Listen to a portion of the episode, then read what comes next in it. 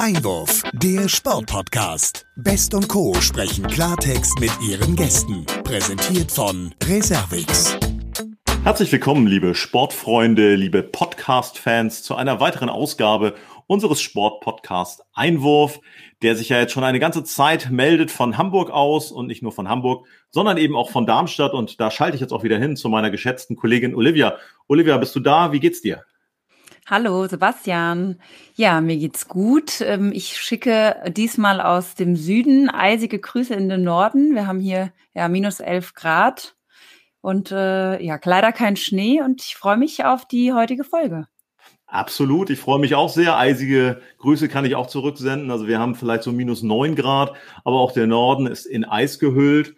Und ähm, ja, es ist heute die 32. Folge schon, die wir zusammen produzieren. Das ist schon echt eine ganz schöne Strecke, die wir hingelegt haben. Und immer wieder gibt es neue Themen und äh, neue Persönlichkeiten, die wir hier mit in die Runde nehmen und begrüßen dürfen. Und heute sind wir bei einem Thema, da freue ich mich ganz besonders drauf, weil wir schon Nachfragen hatten, auch ob denn diese Sportart, um die es heute geht und auch die Person, um die es geht, nicht auch mal bei uns in der Runde auftaucht. Heute ist es soweit.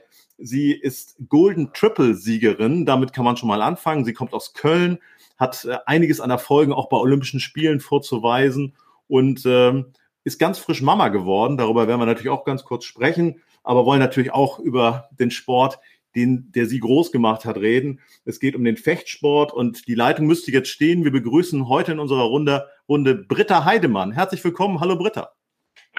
Hallo Sebastian, hallo Olivia. Schön, dass ich dabei sein darf. Hallo, Super, Britta. klasse. Britta, ich habe es gerade schon hm, vorweggenommen, ein Stück weit. Du bist Mama geworden, noch relativ frisch. Erstmal herzlichen Glückwunsch dazu. Freuen wir uns sehr.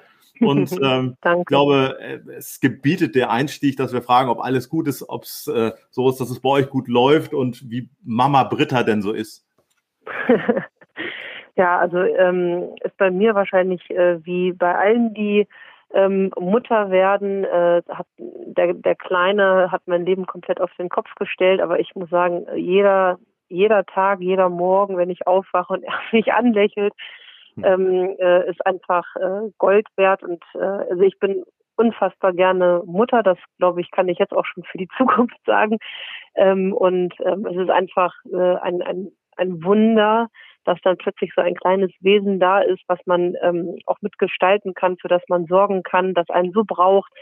Ähm, ja, also das ist äh, fantastisch und um ähm, das wird bestimmt gleich auch noch Thema sein, ähm, dem vorwegzugreifen, Corona ähm, lässt einen ja eh nur zu Hause rumsitzen und ähm, ja, also ich habe ähm, jetzt eben eine Vollzeitbeschäftigung, ähm, die mich Corona auch zeitweise wirklich vergessen lässt und ähm, das ist natürlich auch schön.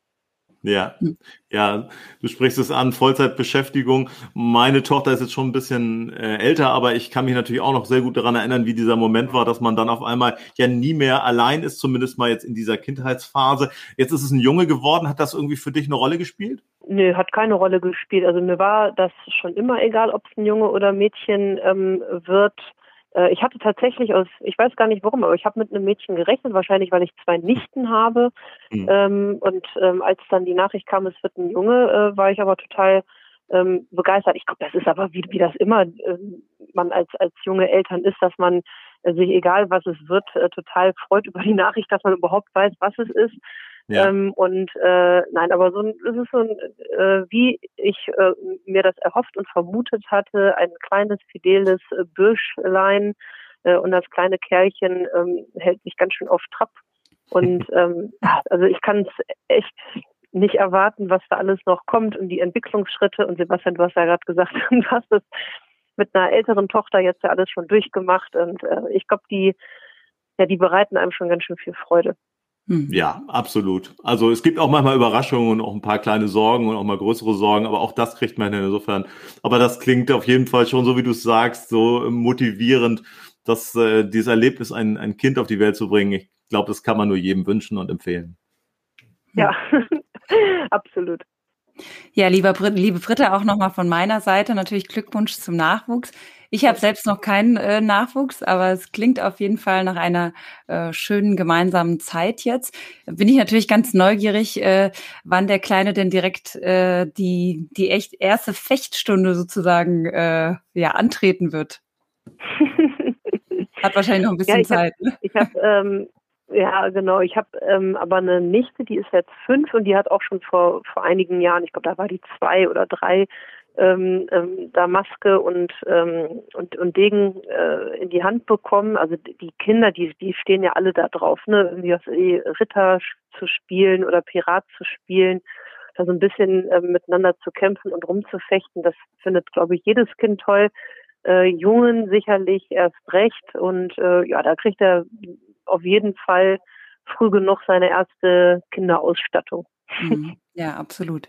Ja, da sind wir eigentlich auch schon beim Thema. Ähm, du, bist Fechtweltmeisterin und Olympiasiegerin. Ja, Fechten ist ja, finde ich, schon eine besondere Sportart, zu der man jetzt äh, meiner Meinung nach ja, vielleicht mal in der, in der Schule natürlich durch diese, durch das Festhalten von einem Stock vielleicht in die ersten Berührungspunkte kommt, aber es ist zumindest nicht wie beim Fußball so, dass man direkt auf dem Schulhof damit in Berührung kommt. Ich kenne persönlich tatsächlich außer dir jetzt niemanden, der fechtet. Deswegen bin ich natürlich neugierig. Wie bist du denn überhaupt zum, zum Fechten gekommen und was hat dich daran so fasziniert? Mm, also Olivia, ich muss äh, direkt direkt da einhaken. Ähm, ich glaube, dass Fechten eine oder wahrscheinlich die Sportart ist, mit der wirklich jedes einzelne Kind ähm, definitiv in seinem Leben schon mal in Berührung gekommen ist. Also es ist so in uns drinnen, da eben mit so einem Stock äh, so voreinander herzuwedeln und äh, was weiß ich, ja, da den anderen zum Duell herauszufordern, dass wir das schon eigentlich wieder vergessen. Also dann hast du ja auch irgendwie D'Artagnan und sorry, Robin Hood, Fluch der Karibik und äh, was weiß ich, Star Wars und so weiter. Ne? Also das ist einfach so äh, eben Ritter und und äh, Pirat zu spielen. Das ist einfach ganz tief irgendwie in uns drin und äh, da musst du, also man denkt halt einfach nicht daran, dass das ja genau, dass das Fechtbewegungen mhm. sind, die man da macht. Aber ich, also ich würde behaupten, dass kein Kind der Welt noch nie äh, sich da eben duelliert hat mit einem anderen Kind. Also von daher ist das eine der Sportarten, die wir eigentlich von Grund auf immer in, in uns drin haben. Und du hast natürlich recht, aber bis zum Sportfechten ist das ein ganz weiter Schritt. Und ähm, da wird eben nicht nur ein Ball in die Mitte geschmissen und dann kickt man ähm, da fröhlich miteinander rum, mhm. sondern das ist ja leider einfach ein bisschen aufwendiger. Das ist im Übrigen eine meiner ähm, Missionen, die ich noch für die oder was ich in meiner Wunschvorstellung habe, dass man Fechten einfach nochmal wieder ein bisschen gesellschaftsnäher gestalten könnte, also da einfach diese Hürden abbaut.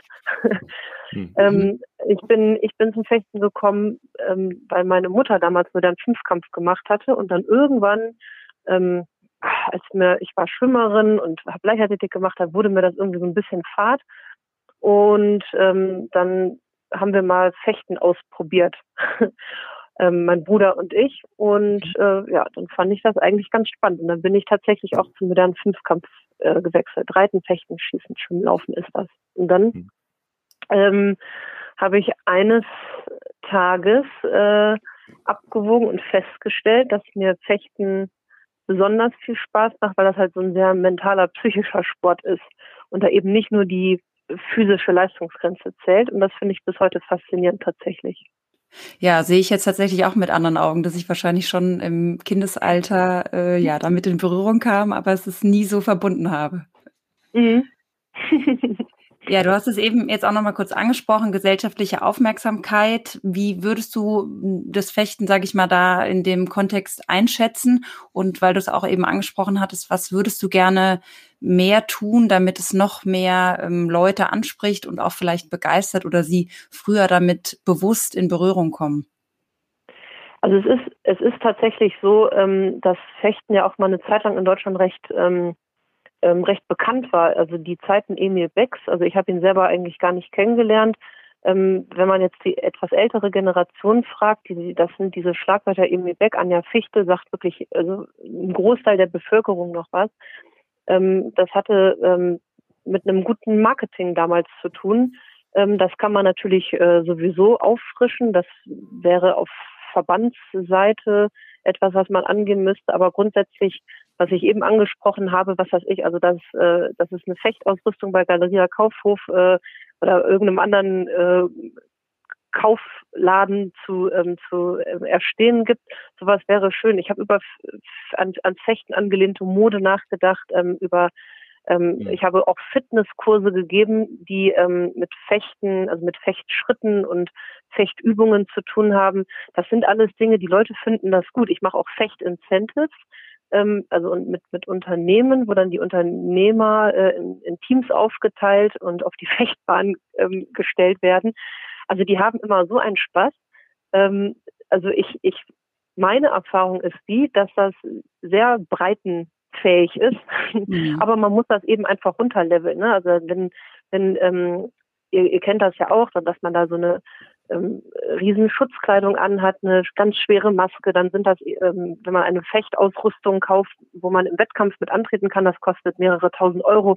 Das, das geht natürlich nicht, aber man kann eben mit, mit, äh, mit, mit Plastik, äh, Floretz und Degen ja genauso arbeiten ähm, und äh, also das ein bisschen auf ja auf Fun- oder Spaßlevel runterbrechen und äh, dann kann man damit viel machen. Aber das ähm, ja das waren jetzt so in der letzten Zeit übrigens auch im Corona-Jahr mal meine ersten Überlegungen, dass man sowas, äh, dass ich sowas mal angehen könnte. Hm. Du sprichst das an, ihr habt ja sogar ein, ein Fechtmobil, glaube ich, ne, mit dem ihr auch unterwegs sein könnt, sodass man im Prinzip mit der Ausrüstung, die ja dann auch benötigt wird, quasi dann vor die Tür fährt.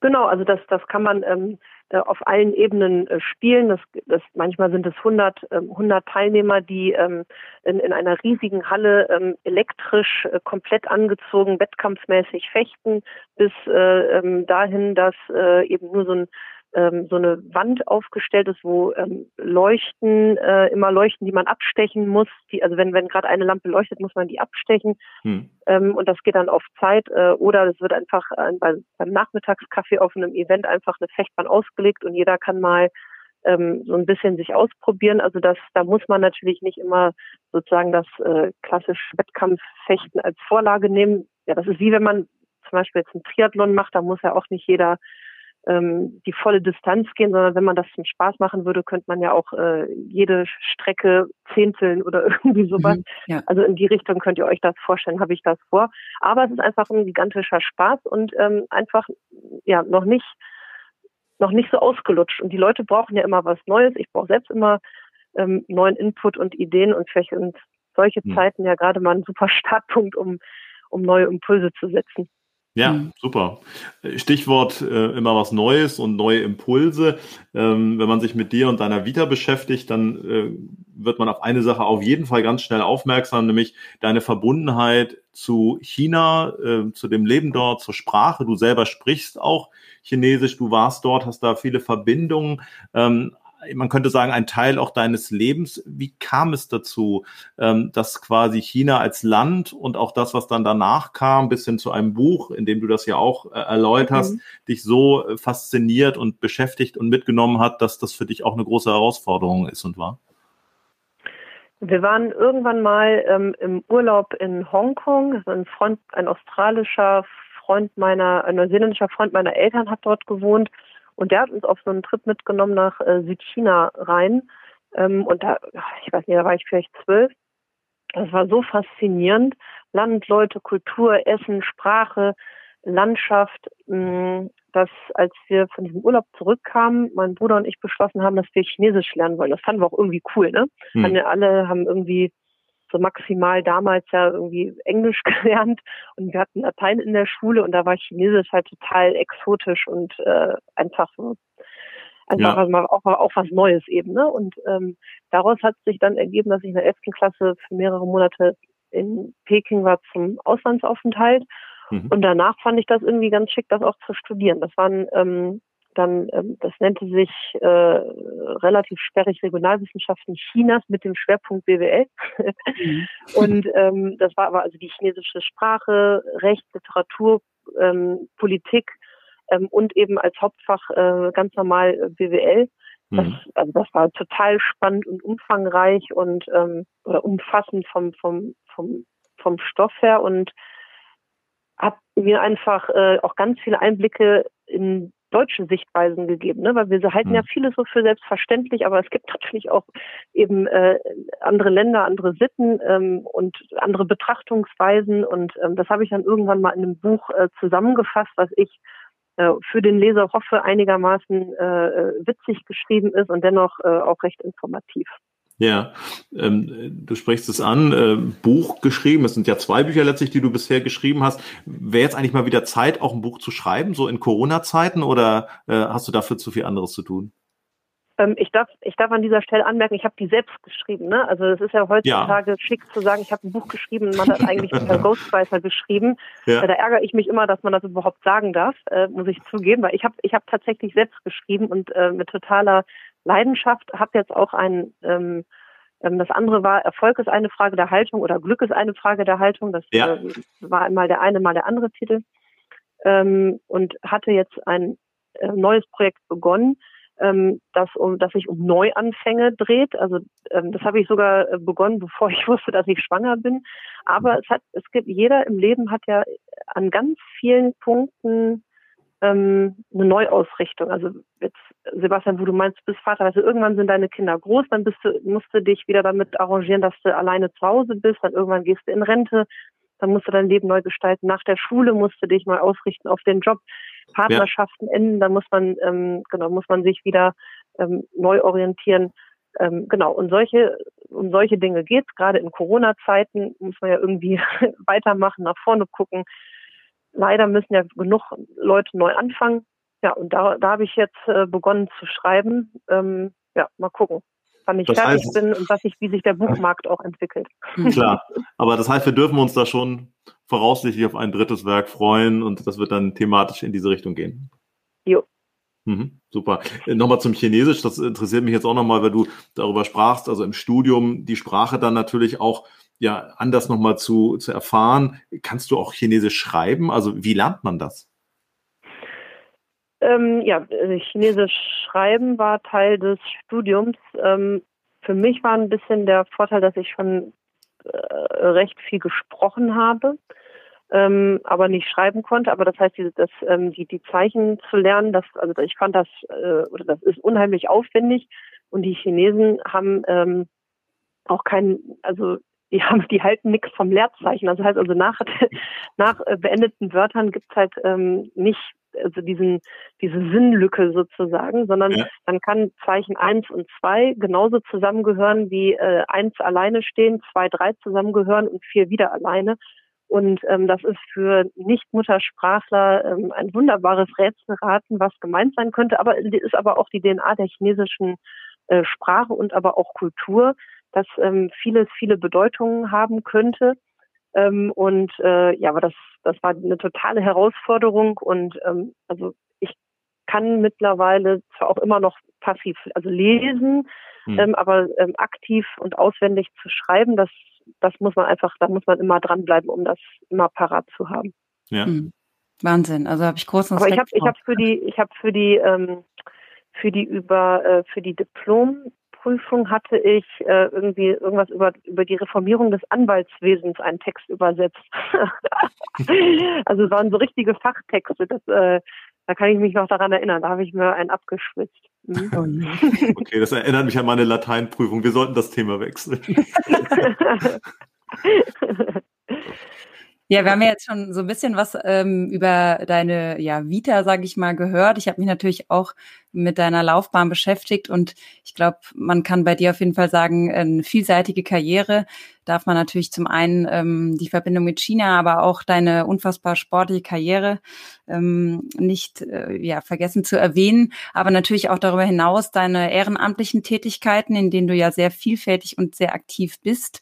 Du bist ja gewähltes Mitglied der Athletenkommission des Internationalen Olympischen Komitees, mhm. Präsidiumsmitglied des Deutschen Olympischen Sportbunds und äh, ja, wenn ich mich richtig informiert habe, auch Kuratoriumsmitglied der Stiftung der Deutschen Fußballliga. Genau. Und, und, ja. und. Mhm. Also da ist ja einiges auf dem Zettel. Da würde es mich natürlich interessieren, wie äh, bist du zu diesen ganzen Aufgaben gekommen? Und äh, es frisst ja auch unfassbar viel Zeit. Ähm, ja, was gibt dir das Ganze? Ähm, ja, die letzte Frage ist dann die Frage, die man sich irgendwann stellt, genau. Ähm, aber das, wie sich das aufbaut, ähm, ist, dass ich äh, oder aufgebaut hat, ist, dass ich mit 16, da hatte ich meinen ersten Sponsor, angefangen habe, auf Events zu gehen. Das kann ich im Übrigen auch nur, ach nicht nur den Sportlern, sondern grundsätzlich jüngeren Menschen raten. Also Netzwerk, Netzwerk, Netzwerk. Also man, mhm. es ist, es lohnt sich einfach zu diesen zu Events, zu, zu Netzwerkveranstaltungen zu gehen, sich auch mal aufzuraffen und nicht zu wissen, lohnt es sich heute oder nicht. Aber meine Erfahrung zeigt, die Summe der, also die Menge und Anzahl und die Kontinuität an Veranstaltungen und Events äh, führt ähm, dann dazu, dass man, was weiß ich, zum Beispiel eben Sponsorenverträge bekommt oder ähm, in gewisse Richtungen sich beruflich äh, weiter orientieren kann. Und in, in der Summe der, der Sache habe ich einfach wahnsinnig viele Leute kennengelernt, ein gutes Netzwerk aufgebaut. Ähm, ich mochte die Leute, die Leute mochten mich und ähm, ähm, klar, man tauscht sich ja auch aus über ähm, ja eben die, die Qualitäten, die man mitbringt oder den, den Lebenslauf, den man mitbringt. Und da hat, hat sich die ein oder andere Stelle gedacht, da passt doch die Britta gut äh, mit dazu. Und ähm, so bin ich in jetzt einigermaßen vielen Gremien gelandet. Und ähm, ja, also viele Dinge machen richtig viel Spaß. Einiges ist mühsam, ähm, weil es einfach sehr viel Zeit kostet tatsächlich. Aber in der Summe macht das sehr viel Spaß, weil das ja auch viel damit zu tun hat, dass es ähm, jungen Menschen besser geht. DFL-Stiftung zum Beispiel, ähm, die unterstützen sehr viele Kinder- und Jugendprojekte, aber eben auch Sportler anderer Sportarten. Ja, und das äh, IOC natürlich den kompletten Weltsport, also auch die Entwicklung des Weltsports mhm. ähm, und dann auf Deutschland bezogen, ähm, ja, ist ja meine Welt, ne? Auch eben mhm. den jungen Athleten den Weg besser ebnen zu können. Also von daher bin ich da thematisch gut eingebettet. Mhm. Und es lässt sich jetzt aktuell von zu Hause und, sage ich mal, mit Nachwuchs gut zu vereinbaren zusammen? Nee, in, am, am, am Ende ist dann irgendwann natürlich die Frage, wie viel, ähm, wie viel kann man ehrenamtlich leisten äh, und ab wann muss man als junger Mensch auch anfangen, Geld zu verdienen und das äh, eben gerade mhm. noch zu koordinieren mit einem mit einem Säugling. Ähm, das äh, ist selbstverständlich eine Herausforderung. Jetzt in Corona-Zeiten ist das ähm, einigermaßen gut zu vereinbaren. Ich kann nicht an allen Sitzungen teilnehmen oder teilweise eben auch mit schreiendem Säugling. Ähm, dann schaltet man sich ja heutzutage äh, stumm. Mhm. Von zu Hause lässt sich das alles ähm, ganz gut koordinieren. Wenn äh, die ganzen Live-Events wieder losgehen, ähm, dann äh, und, und ich auch also wieder ganz normal arbeiten gehen kann. Ich bin eben dann also freiberuflicher unterwegs, ähm, dann muss ich gucken, äh, an welcher Stelle ich äh, kürzen muss, also jetzt wegen, wegen Kind. Vorher war hm. das alles gut kombinierbar, ja. Hm. Du sprachst es jetzt gerade an, äh, liebe Britta, den Weg ebnen auch für Sportler, die jetzt quasi noch äh, einen wesentlichen Teil ihrer Karriere vor sich haben. Du bist Athletensprecherin und da möchten wir natürlich auch nochmal auf das Thema Olympia zu sprechen kommen. Viele Sportlerinnen und Sportler, die sich natürlich gerade jetzt die Frage stellen, wie, wie sieht es dieses Jahr mit den Olympischen Spielen aus? Wie sieht es mit der Vorbereitung und ähm, auch mit den Zielen, die man sportlich selber entwickelt aus? Äh, bevor wir aber genau über diesen Punkt sprechen, würde ich gerne auch nochmal allgemeiner bei dir nachfragen, die Einsortierung von Olympischen Spielen, von dem, was den olympischen Gedanken ausmacht, hat sich das in den letzten 10, 15 Jahren jetzt auch mit Blick auf die Zeit deiner Karriere und danach maßgeblich verändert, sowohl in der inneren als auch in der äußeren Wahrnehmung? Also du, du meinst mit äußerer Wahrnehmung sicherlich die deutsche Wahrnehmung. Ähm, die Weltwahrnehmung hat sich sicherlich nicht geändert, mhm. ähm, aber es ist ähm, in, in, in, gerade in den in westlichen Ländern hat sich, ähm, glaube ich, also auch IOC-übergreifend gegenüber Sportorganisationen ähm, da ein gewisser Unmut breit gemacht, sicherlich an der einen oder anderen Stelle auch äh, gerechtfertigt. Mhm. Wenn man ähm, wenn man jetzt den Athleten fragt, hat sich an Olympia was geändert, würde ich jetzt als Athlet sagen, nein. Also ich fand es toll, dass die äh, Olympischen Spiele, also also wer das mal miterlebt hat, also, also wenn man als egoistisch aus Athletensicht äh, muss man sagen, es ist natürlich toll, wenn man diese ganzen Erlebnisse äh, feiern kann. Die sind nur möglich dadurch, dass das, ähm, dass das IOC äh, dementsprechend professionell eben auch Gelder einnimmt. Ähm, äh, die Aufteilung der Gelder, die wird ja gerne in Deutschland nicht kommuniziert, ist aber eben die, dass äh, also Milliarden, ähm, das ist eben also äh, 90 Prozent der Einnahmen des IOC gehen wieder zurück in die in den Weltsport, also eben unter anderem auch an den deutschen Olympischen Sportbund, ähm, an die internationalen Verbände. Also es gibt einige Verbände, die gäbe es gar nicht, würde das IOC sie nicht unterstützen. Hm. Ähm, und äh, es gibt sowas wie die, äh, nicht, nicht sowas wie, sondern es gibt die Olympic Solidarity, ja. äh, wo einfach auch äh, mehrere hundert Millionen ähm, äh, reinfließen in ja in, in Projekte oder dass es in gewissen Ländern überhaupt ja, dass überhaupt Sport getrieben werden kann, dass Mädchen Sport treiben dürfen etc. pp. Also wenn man das mal ein bisschen näher betrachtet, ähm, sieht das Ganze alles wieder nicht so schlimm aus, wie die Wahrnehmung ist. Und ich glaube, die Olympischen Spiele selbst ähm, sind für den Athleten, wie gesagt, einfach das, das Größte nach wie vor. Mhm.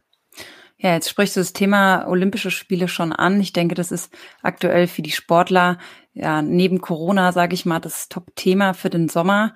Wir haben in unserem letzten Cast auch, Cast auch mit äh, Professor Karl Lauterbach gesprochen, mhm. auch über die Olympischen Spiele, der ja, sage ich mal, aus seiner Sicht aktuell zum Glück noch keine endgültige Absage erteilt hat.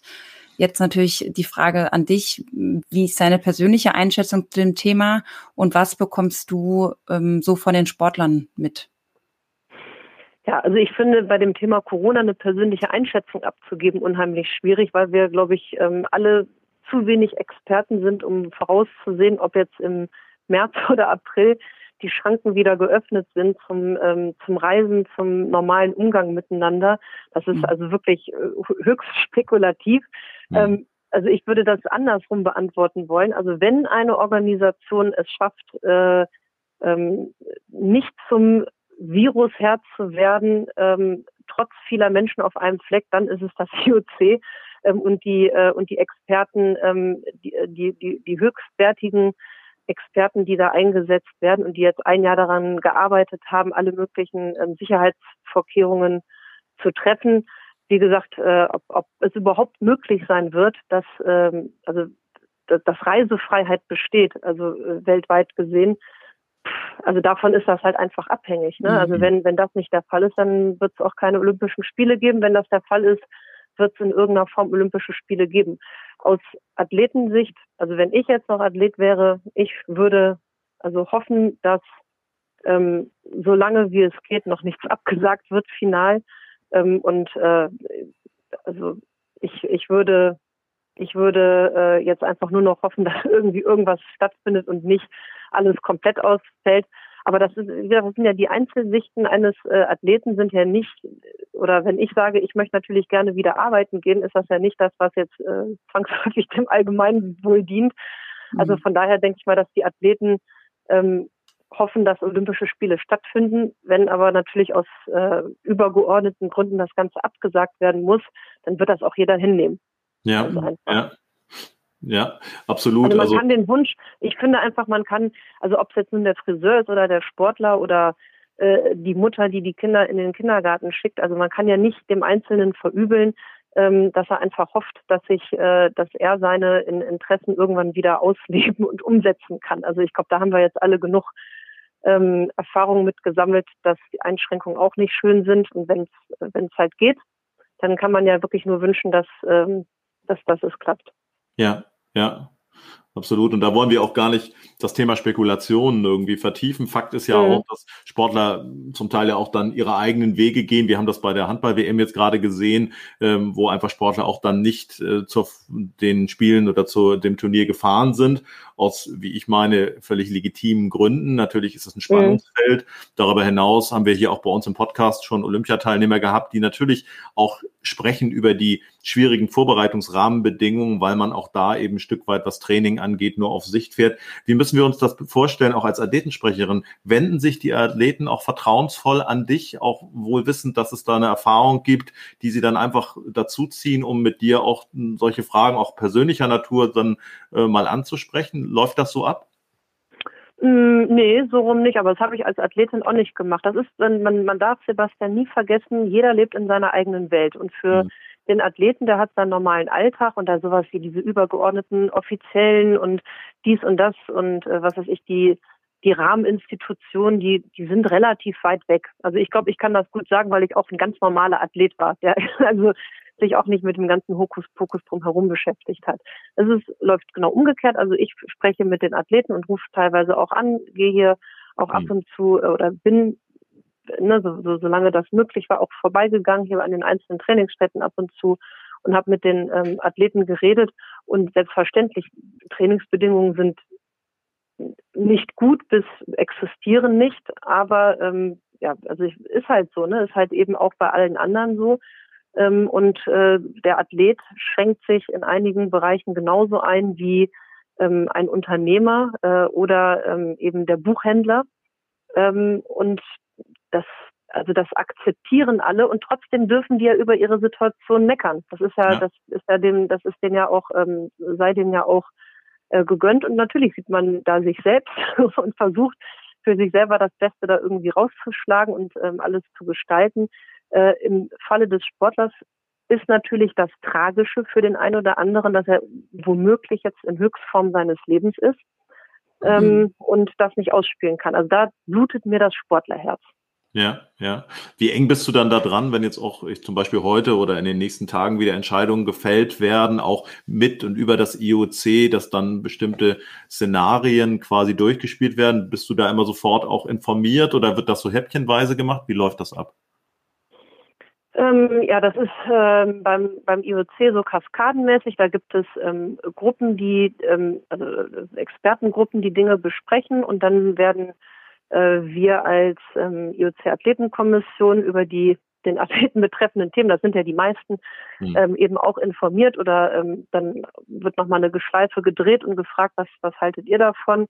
Äh, und dann wird das ähm, immer sehr zeitnah auch äh, an mittlerweile in so äh, Global Athlete Calls ähm, an ja an die ganzen ähm, an die Athletenvertreter der einzelnen Nationen weitergegeben. Und ähm, ja, das ist ein relativ erfolgreiches Format, weil also mhm. auch ich eben angemerkt äh, und kritisiert hatte, dass die Kommunikation einfach noch nicht gut genug ist, beziehungsweise das Kommunikation ist ja alles. Ne? Und das ist ja das, was äh, in ganz vielen Bereichen, also nicht nur im Sport, sondern grundsätzlich, äh, wo es immer sehr dran hakt. Ja. Und dann, dann gibt es gerade im deutschen Sport ganz viele tolle Programme, um jetzt vom IOC wechsel, äh, in Deutschland gibt es ganz viele tolle Programme für Athleten, für Sportler von diversen Institutionen, nur die Sportler wissen halt nichts davon. Mhm. Ähm, und ja, genau, und da, da besteht halt eine große Lücke immer noch und ähm, deswegen meinte ich auch eben, so das ist so ein bisschen auch die Bringschuld von den Institu also von den Gremien, die irgendwo arbeiten, dass die das eben tatsächlich an die Athleten bringen müssen. Ja. Um jetzt den Bereich Olympia auch ein Stück weit zu verlassen und das Thema abzuschließen, möchten wir natürlich noch ein Thema ähm, auch aus deiner persönlichen Wahrnehmung mal hinterfragen. Da geht es auch in Verbindung natürlich mit den Athleten um das Thema Testing. Ähm, wir haben jetzt mit ganz vielen unterschiedlichen Sportlern in verschiedensten Situationen gesprochen und ähm, auch da festgestellt, dass sich die Dinge weiterentwickeln, vor dem Hintergrund, dass im Moment ja sogar diskutiert wird, dem Breitensport auch mehr Zugang zum Testing zu geben, um einfach auch mehr Sport für jedermann zuzulassen. Ähm, wie ist, du meinst wie ist jetzt Testing bezogen nicht auf äh, Anti-Doping, sondern äh, auf die Schnelltests Corona oder was? Definitiv, also nicht bezogen auf, äh, Also wenn du dem, wenn du dem Sportler sagst äh, Testing, dann bist du immer sofort beim Doping-Thema, genau. Erstmal Schockstarre. Nö, ja. keine nur. okay. wahrscheinlich, wahrscheinlich liegt es daran, dass wir im Moment durch das Wort Testing so dominiert sind von dem Corona-Thema, dass wir das ja, jetzt ja, genau. in dem Fall spezifiziert haben. Nein, also es geht nicht ums Doping, sondern es geht äh, um die Testvarianten, die ja mittlerweile eben auch in Hygienekonzepten fest verankert sind. Mhm Genau. Wie, wie, ist deine, wie ist deine Haltung dazu und äh, wie gehst du da selber mit um? Bist du selbst schon in verschiedenen Situationen getestet worden, bei Meetings, bei Dingen, wo du jetzt dann auch mal außerhalb des Hauses unterwegs warst? Nee, ich bin noch gar nicht getestet worden. Seid ihr schon getestet worden? Ja, definitiv. Also wir hatten hier auch schon einen Gast, äh, der im Prinzip CEO eines Testing ähm, äh, war, der uns also erklärt hat, wie das funktioniert. Und als ich den dann persönlich getroffen habe, hat man sich dann da in dem äh, Headquarter zusammengefunden und alle waren getestet und haben sich in den Arm genommen. Das fand ich Nur eigentlich sehr. ja. Ein, ein schwarzes Schaf muss es immer geben, genau. Gott sei Dank nicht. Also da hätte ich dann auch kein gutes Gefühl. Aber was ich damit sagen will, das ist schon ja. natürlich etwas, macht, macht was mit einem, wenn man dann, also in dem Fall PCR getestet ist und alle um einen herum auch. Es schafft ja ein bisschen Normalität. Aber ich entnehme deinen Worten, dass du das ja. bisher noch nicht gemacht hast. Nein, ich, ähm, ja, aber also die, die entscheidende Frage, wenn du jetzt da wieder auf den Sport abzielst, ist ja, hm ähm, klar, also ich, ich bin totaler Verfechter davon und habe das auch im DOSB mehrfach äh, angesprochen gehabt. Wir müssen, ich, wie gesagt, ich, ich finde nicht, dass man sich dafür schämen muss oder da zurückhalten sollte, dafür zu werben, dass äh, Ähm, äh, in, im gewissen Rahmen öffnen. Das ist einfach, da geht es um Gesundheit, da geht es um ja. ähm, ähm, men mentale Auswirkungen, für, ob für Jugendliche, aber auch für Ältere. Also ich möchte nicht wissen, wie vielen äh, Senioren gerade das, äh, also bestes Beispiel meine Mutter, die jetzt auch einen Schlaganfall davon getragen hat, weil sie nicht mehr schwimmen gehen konnte. Die ist aber eben schon so alt, die kann leider keinen anderen Sport mehr machen. Mhm. Und ich glaube, da gibt es, das ist ja nicht ein Einzelfall, das sind ja zig, zigtausend wahrscheinlich, ähm, die durch ähm, das, das Wegfallen von, von Sportmöglichkeiten, ähm, also gesundheitliche Schäden haben, ja. Ähm, also vermehrt haben oder äh, vielleicht daran erkranken, vielleicht sogar sterben, Kinder, die depressiv werden, äh, die anfangen an den Fingernägeln zu kauen oder was weiß ich. Ähm, das kann man ja leider mit Studien wahrscheinlich gar nicht so belegen. Aber ähm, äh, ich finde, dass man gerade beim Sport, nicht im Spitzensport, sondern eben dem Breitensport, wie du ja eben richtig gesagt hast, ähm, ganz massiv und ganz schnell nachdenken müsste, wie kann man Sport zugänglich machen, eben mit, mit allen möglichen Auflagen, ähm, dass aber den Menschen das gewährt wird. Also gerade jetzt in Zeiten, wo man ja also nur, nur joggen draußen ähm, ist, ist auch schwierig. Jetzt, wir haben jetzt natürlich ja auch Eiszeit, ja. Ja, mhm. klar. Und um das nochmal aufs, aufs Testen äh, runterzubrechen, also wenn dein Sohnemann soweit wäre, dass er jetzt also quasi einmal die Woche zum Sportunterricht geht und da vorher sich dann testen müsste, das würdest du auch als eine praktikable, wir hoffen, wir hoffen nicht, dass es soweit kommen wird und muss, aber das wäre eine praktikable Vorgehensweise aus deiner Sicht. Ja, ich, ich finde ich finde zurzeit alles äh, okay, was was ein bisschen mehr Normalität und auch Sicherheit schafft. Wenn das dazugehört, gehört das dazu. Ähm, aber wir reden ja überhaupt nicht über eine lange Zeitspanne. Ne? Damit würdest du ja unterstellen, dass, ja. dass wir, dass wir auch äh, ewig Zeiten jetzt äh, ähm, keine Durchimpfung erreichen können. Und das äh, wollen wir nun ja mal hoffen, dass das irgendwie tatsächlich mal funktioniert auf mhm. absehbare Zeit.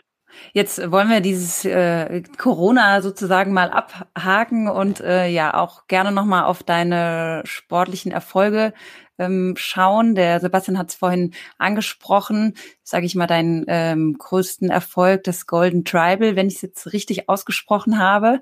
Ähm, vielleicht auch nochmal in der Erläuterung, weil es nicht jeder äh, oder es nicht jedem direkt was sagt. Du hast äh, ja 2007 den WM-Titel geholt, 2008 bei den Olympischen Spielen die Goldmedaille und 2009 bist du Europameisterin geworden. Ähm, mhm. Da ist natürlich jetzt die Frage, ist ja jetzt schon ein bisschen her und du hast deine sportliche Karriere beendet.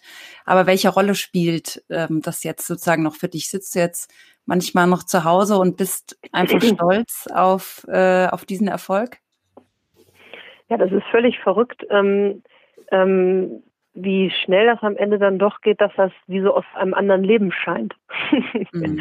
Also da habe ich mich jetzt 20 Jahre lang äh, ähm, dem Sport gewidmet, natürlich nebenher studiert, aber einfach, das war natürlich ein großer Teil meines Lebens.